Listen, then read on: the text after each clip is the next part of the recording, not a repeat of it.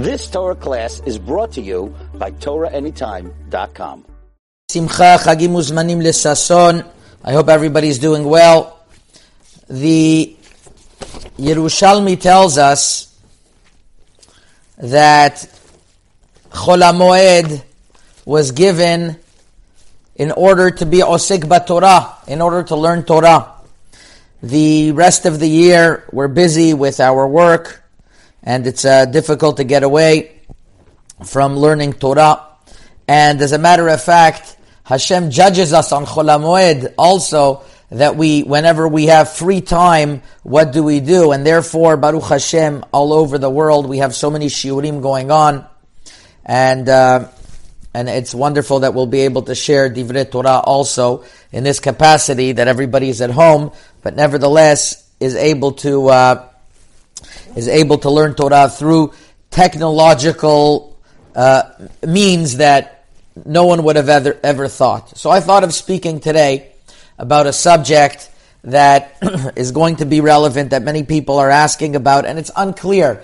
People hear all types of things. There are some people that they don't that they don't understand why Mechirat Chametz should work in the first place. Some people say, well, if the Mechirat Chametz helps, uh, can I sell all of my Chametz? And other people are Machmir to the point that they won't buy anything that is, that is made after Pesach because they are machmir. And what about going to a store that you're not sure if he sold the chametz? What about if you don't know that the owner's Jewish? All of these questions are relevant and are unclear. So we're going to uh, we're, we're going to examine this subject and uh, and see how far we get.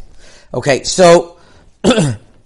What's the history of Mechirat Chametz? The first thing a person has to know is that Mechirat Chametz that is done nowadays is an evolution that that that is definitely not the way it was done in those in those days, and therefore one cannot come and say one cannot come and say that that uh, that well the minhag the custom was to do to, to be mocher was to sell chametz in those days so why shouldn't we be able to sell chametz nowadays? Whatever was done in those days, we'll see, was totally different than nowadays, and there's totally new questions nowadays. The way that contracts are made, the way that the way that um, the way that uh, businesses run, and therefore it's very important that we examine exactly what is the uh, what is the what what are the parameters nowadays, and how this and how this will. Um, how, how will this apply halacha lima'aseh? So what's the source to Mechirat Chametz? It's written in the Gemara, it's written in the Shulchan Aruch, Siman Taf Mem Chet,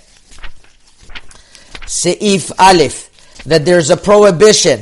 Chametz shel nochri she'avar alav pesach mutar afilu be'achila. That chametz of a goy that was that that that that that that passed over Pesach. In other words, that uh, that that was that was uh, that that was not sold. I'm sorry, uh, of, of a goy is mutar be'achila. But chametz of a Jew, the Shulchan Aruch says in Seif Gimel, chametz of a Jew that what, that he owned and eh, and it was Pesach and he still owned it, asur be'ana'ah. Afilu afilu hinichu shogeg or ones. Even if it's it's it's not his fault or he didn't sell it for what, whatever reason whatsoever whatever, whatever reason whatsoever. But if he gave it to a goy before Pesach, אף על פי שישראל מכרו לגוי וידוע, וידוע בו שלא ייגעו בו כלל, אלא ישמרו לאחר פסח, יחזור איננו מותר, ובלבד שאיננו מתנה גמורה. And here the Shulchan Aruch mentions the, the the maximum that we know about mechirat chametz that if you gave your chametz to a guy, even though you know that that he's going to give it back, as long as you made a total sale, it's okay. But a sale that you know that he has to sell it back to you doesn't work. So here we have a few details. You sell it to a guy, it works. You don't sell to a guy, it doesn't work. Why doesn't it work? This is a very important point it's an isur de rabbanan. There is a machloket in the Gemara why it's asur, but the reason why we follow that it's asur is because it's a knas de rabbanan. It's a penalty mi de rabbanan that chametz that wasn't sold you can't benefit. However, if you sold it, it's okay. Where does this come from? It comes from a Tosefta. The Tosefta writes that you could give your, your chametz to a, to a goy before Pesach, ubilvad shelo ya'arim, as long as you don't trick. That's all it's written, ubilvad. Now, what does tricking mean is not clear at all. We have a, we have a, a throughout the generations, what used to be was that a person had chametz left over. He went over to his neighbor. He said, "Here, neighbor, take my chametz. It's yours." And the guy took it. And after Pesach, if the guy would want to sell it back to him, fine. He wouldn't want it to sell it back to him, also fine. But as the communities grew, this is this is how it was in all in all Sephardic countries and in Morocco as well. Rabbi Yosef Misas discusses uh, others as well. This is how chametz was sold, and it wasn't a big deal. There wasn't communal sale. People usually got rid of their chametz. They didn't have storage houses. They didn't have a whiskey collection. They just sold their chametz, and that's it. Question is that nowadays it became much more. It became much more. Uh, commercialized that people started storing much more chametz. People have have warehouses of chametz. What are they supposed to do? So here you have a um, a, a, discussion by the Ashkenazi poskim, uh, the the Shoel U'Meshiv and the uh, Rav Shlomo Kluger that they started having a communal sale. they were really the first that discussed communal sales. And what did they do for communal sales? They came up, they came together and they said everybody should sell their chametz to the Rav. Now what does that mean, selling the chametz to the Rav? That means every person would literally sell their chametz to the rabbi. The rabbi would own millions of dollars of chametz and he would find a goy and sell it all. And that's how it was done in many countries. We don't do it nowadays like that. What we do nowadays is that we appoint the Rav to be our shaliach, to be our proxy our messenger, in order to sell the chametz. It's called a harsha'a. It's called a, um, a, a permission slip, a proxy, that you sell a power of attorney, that you give the Rav the permission to sell the chametz for you, and the Rav goes and he sells it with a he sells it to a guy. And the reason why it's done this way is that it's not it's not a uh, it, it's it's a little bit of a it's a little bit of a of, of, of a joke that the Rav should sell. Everyone's, he, everybody knows it's not his and, and, and the, the guy doesn't know where to find it from the Rav. Whereas if the guy is buying it directly from you, he knows exactly where to find it if he wants. He has all of the, uh, he has all of the documents in front of him. That's the way everyone does it nowadays, is that they do it through a harsha'a. Which is why in this, this year in particular, we used the method of harsha'a through the computer. We didn't have to have a person go directly and go to the Rav and sell his chametz. And many people asked why. The answer is, is that he wasn't selling the chametz. The Rav, you're not selling the chametz to the Rav. You're just making the Rav a shaliach. And making the Rav a shaliach, it's written in Choshen Mishpat, Siman Kuf Bet, Sif Aleph, that you don't need a kinyan, you don't need a, um, a, uh, uh, uh, uh, you don't need an, a valid kinyan. You don't need witnesses. Rather, just saying that you want the chametz to happen as a harsha'a. Some people say, well, who, who says that? Who says that's you that's uh, say, saying to the Rav? So that's why what we did was that we did a hello sign professional document that you actually have to sign your name legally, that it's yours, it's coming from your email. And if it's coming from your email, it's much, uh, it's, it's a much stronger way of doing a harsha'a. But basically, it's an appointment, appointment through the, um, through, through an oral appointment or a written appointment, which through email nowadays could be used in the court of law, is definitely a good harsha'a. And that's why the chametz this year, the Rav is selling the chametz to a goy the same way he always does. The difference is, is that the, uh, is that the is that the the uh, uh, we just did it through the computer and that was no that that has no problem whatsoever.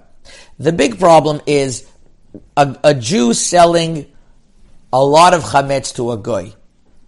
Many people say they don't understand why it works and why it should work, and others are machmir that they don't buy chametz from places even if they sold their chametz, because they say it's chametz shavar alav pesach, they don't want to rely on it.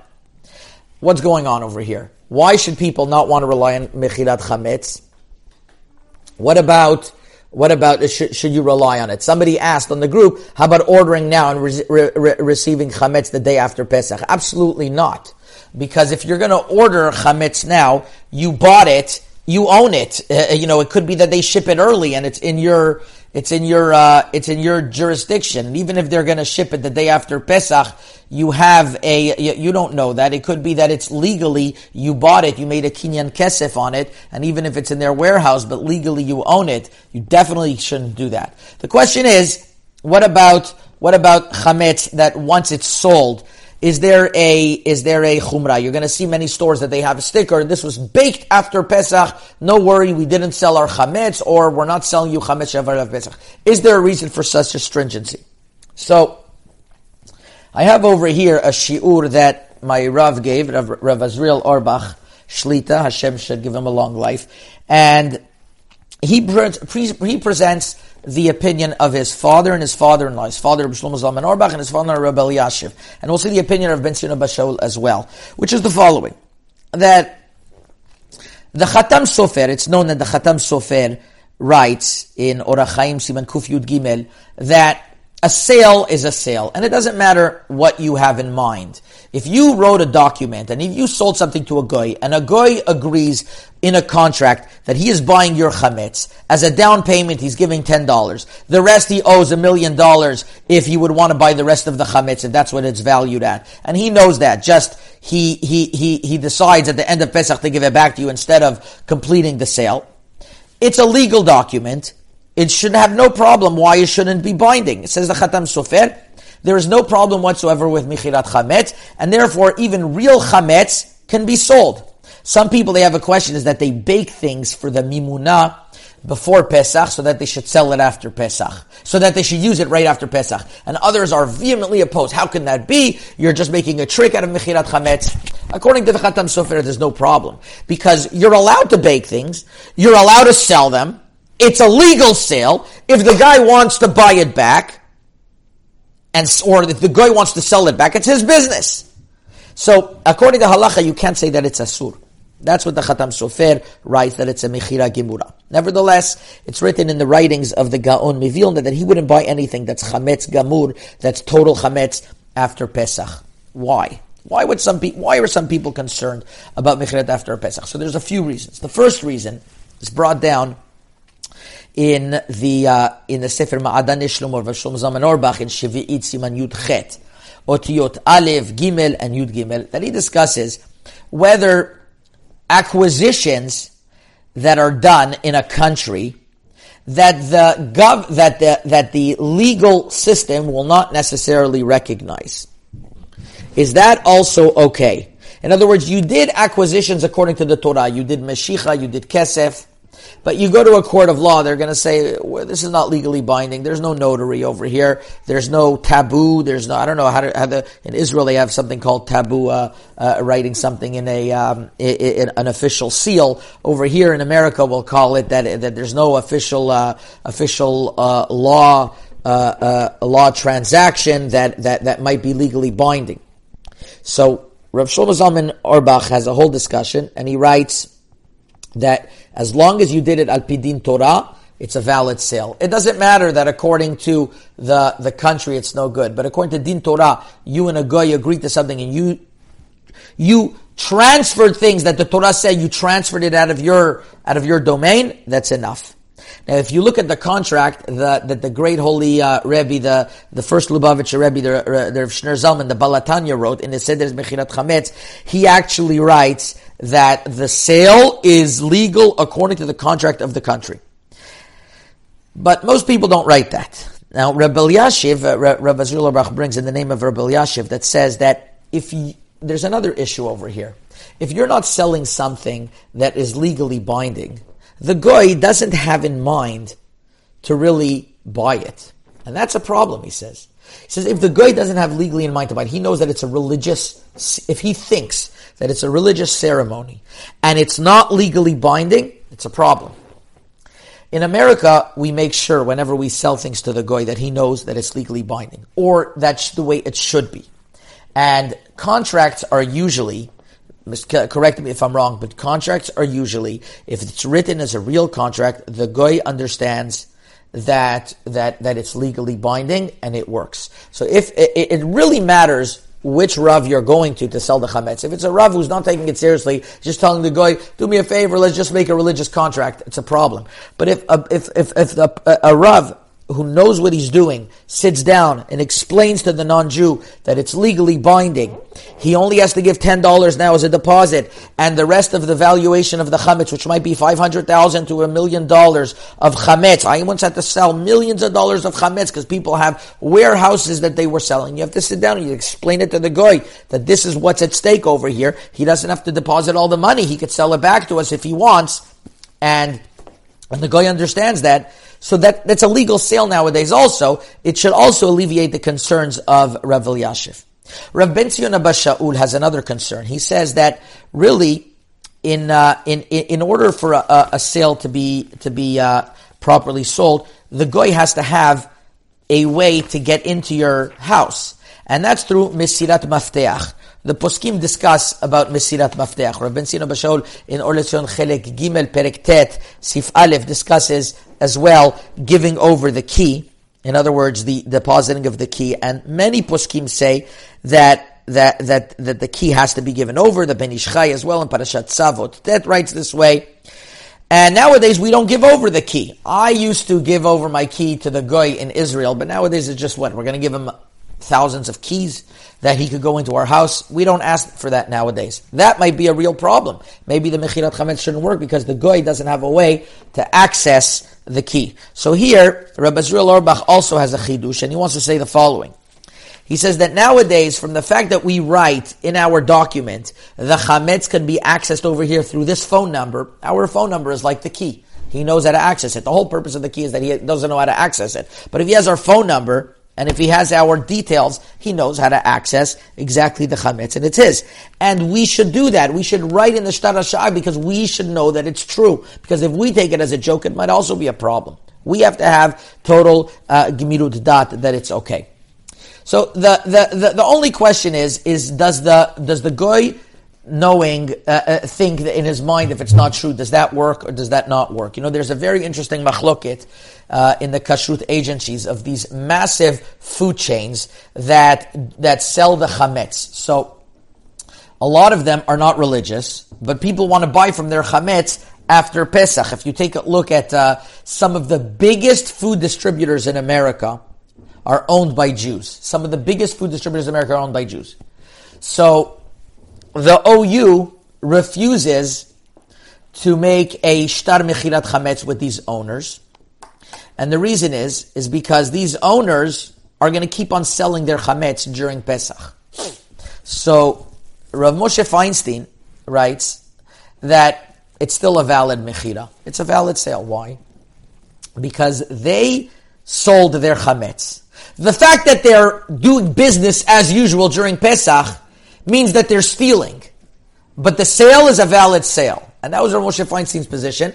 And that's why there are kashrut agencies in America that are going to go. Uh, uh, two years ago, there was the big beer controversy where they had uh, uh, somebody from the OU, uh, uh, Shaliach, who went to, to, to, track down one of the biggest beer distributors in America who's Jewish and got him to sell his chametz. And he actually closed down the plant. It's a whole amazing story. I spoke about it another time. I think you could find it online, the great beer controversy.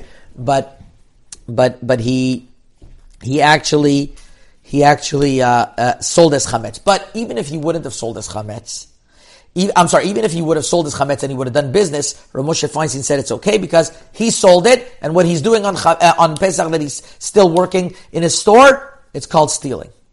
The OU doesn't take that position. The OU, based on Rav Soloveitchik's psak, said that it was it's a joke. If he sold his chametz and he's showing that it's not a real sale by still dealing with his chametz on Pesach, it shows it's not a real sale. As a matter of fact, I was um, I was learning this chag halachot about in Choshen Mishpat about collecting loans, and I came across a proof like Rabbi Soloveitchik that that really if a person is dealing with his his uh, you see that he doesn't mean what he said. Uh, it's talking about in, Hilchot Gviat Chov Siman Tzaditet that let's say a person has a has a uh, has has a big lo- has a big loan that's out. He has hundred thousand dollars that he borrowed, and it's time to come to collect the loan. So what does he do? He he takes all his money and he's makne it over to his wife.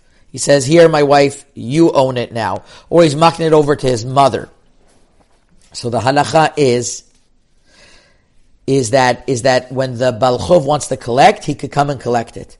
Why? Because it's not considered that, that he gave over his nechasim to his mother or to his wife. He put it in his wife's name that it works because everybody knows that he was just doing lehavriach, to take away the, the shibudim of his wife. And that's what it says in Siman Tzir Ditet, Siv Zayin, Akotev Kol Dechasav Le'acher, if somebody writes all of his properties to someone else, and then he borrowed from others, and now the other person wants to collect, and we see that the person is still dealing. הוא עדיין, אף על פי שכתב כל נכסיו לאחרים, והוא מחזיק בהם ונושא ונותן בהם, and he's still dealing with them, מעולם לא יצאו מרשותו והתכוון אלה להבריח מבעלי חוב, and all he's doing, he has in mind, is in order to escape it from those who, who owes money, it's considered as if Hamatana bitela, the matana is batel. So here you have it, Siman Tzaditin Siv Zayin, that if you know that the person is still doing business as usual, it's not considered a kinyan, it's not considered a sale. Unless you're going to make a difference between a sale and a kinyan. But it seems to be that when a person, we know that it's a umdin that, in other words, usually you don't go with things in the heart. If the guy signs a contract, he means it. Whatever he thinks in his heart doesn't matter. But when he's doing actions to show that he doesn't care, then it's belief kol libuk shel kol adam. Then everybody recognizes that he really doesn't mean it. That should be a problem.